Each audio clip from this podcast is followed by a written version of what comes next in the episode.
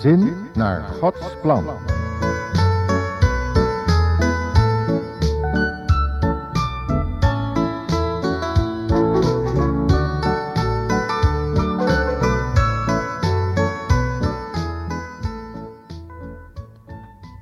Ja, luisteraar, weer hartelijk welkom in ons programma Gezin naar Gods plan. Kunt u zich nog herinneren waar die huisvrouw de vorige keer gebleven was met haar getuigenis? Ze had de deur open gedaan en de Heer Jezus in haar levenshuis binnengelaten. Er was een tekst voor die ook gezongen werd en dat was de tekst uit Matthäus 11 vers 28.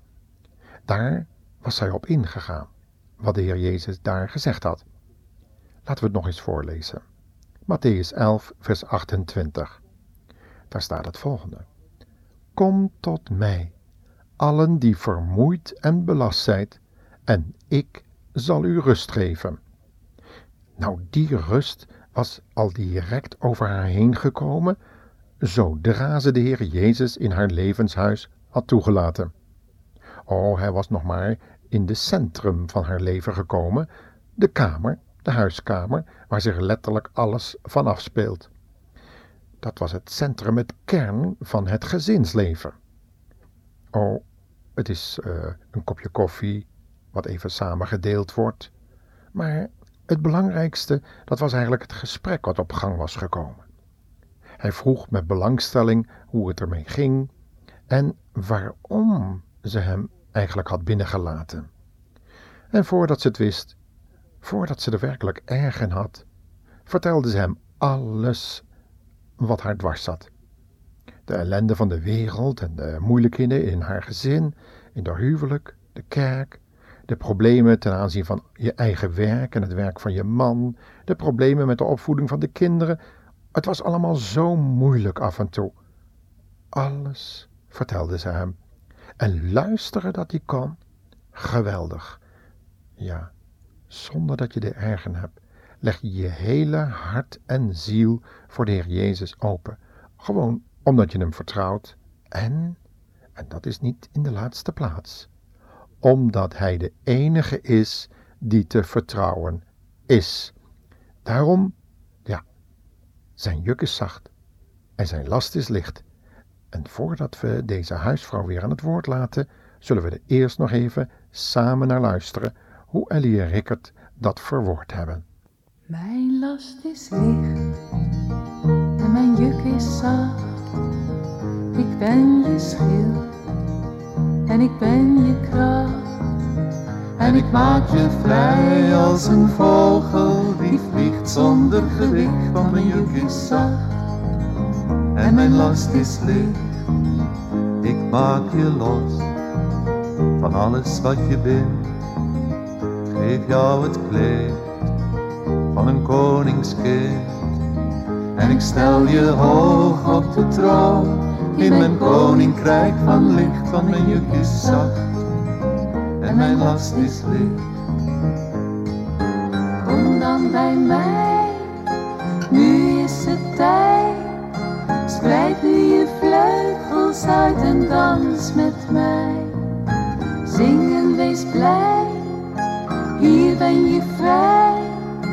Hier is je heil en je heerlijkheid. Want ik til je uit, boven elke pijn. En heel de weg zal ik bij je zijn. En ik voer je veilig omhoog naar een heerlijk ver gezicht, want mijn juk is zacht en mijn last is licht.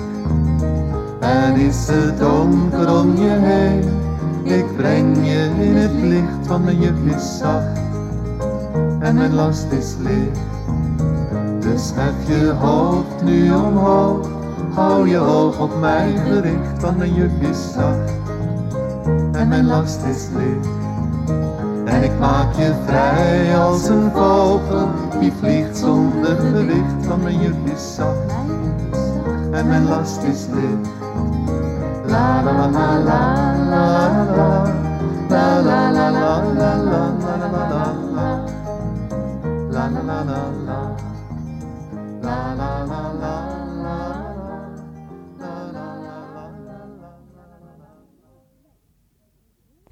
Ik ben zo blij dat ik hem heb binnengelaten.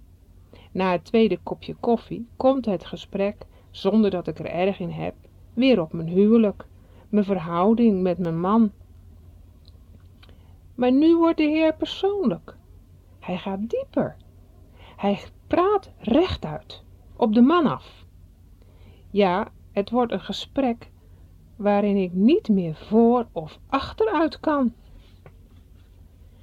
Hij praat zonder omwegen. Maar wat een liefde heeft de Heer.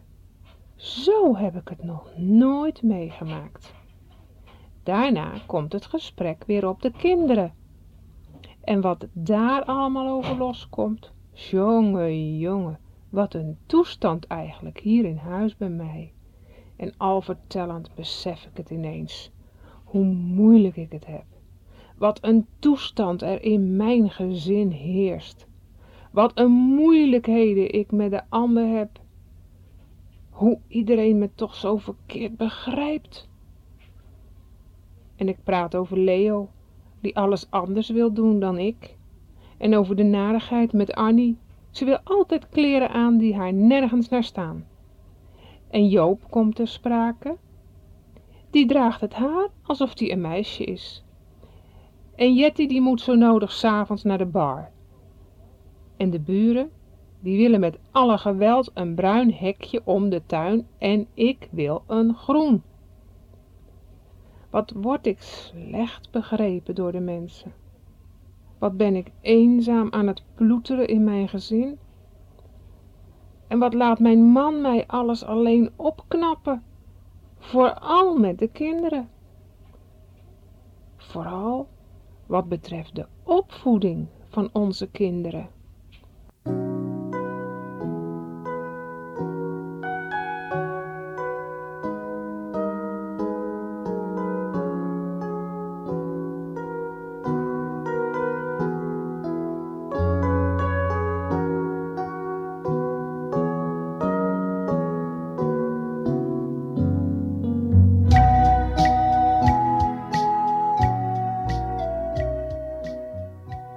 Zonder dat ik er erg in heb, komt het verborgene als een schreeuw naar boven. Heer, ik wil zo graag dat het in mijn gezin verandert. Heer, ik wil zo graag dat u het mijn man eens goed zegt. Heer, ik wil zo graag dat u Joop eens onder handen neemt en dat Jetty niet meer naar die bar gaat. Heer, ik wil zo graag, Heer, ik wil. Verdrietig kijk ik hem aan. Zou die het begrijpen? Hij kijkt me aan. Zo aan, ja. Ik weet niet goed hoe ik het zeggen moet. Maar ineens ben ik stil. Of had ik het allemaal niet mogen zeggen? Zou ik nu te ver gegaan zijn?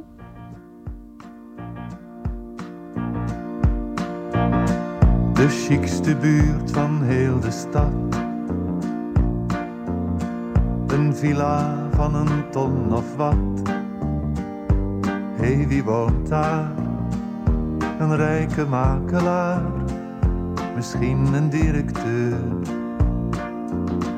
Een tuin met overvloed van kleur. Een zwarte slee staat voor de deur.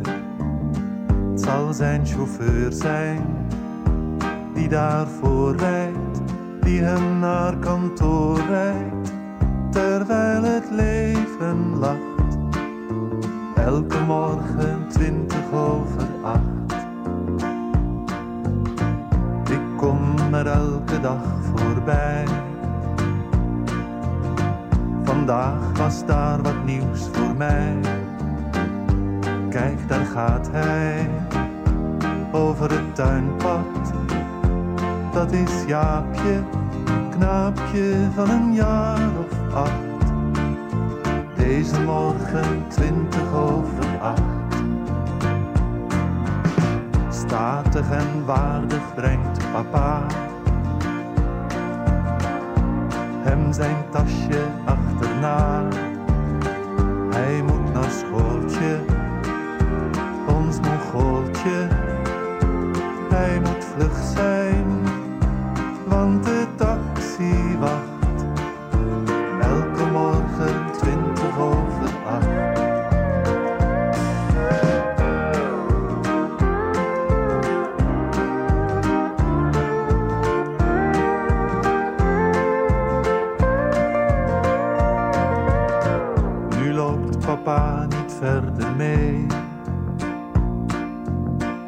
Vandaag stapt Jaapje in de slee. Zie hem zwaaien naar zijn vader, die hem nastaart als hij wordt weggebracht. En Jaapje is de enige die lacht. Jaapje is de enige die lacht. Jaapje is de enige die lacht. Jaapje is de enige die lacht.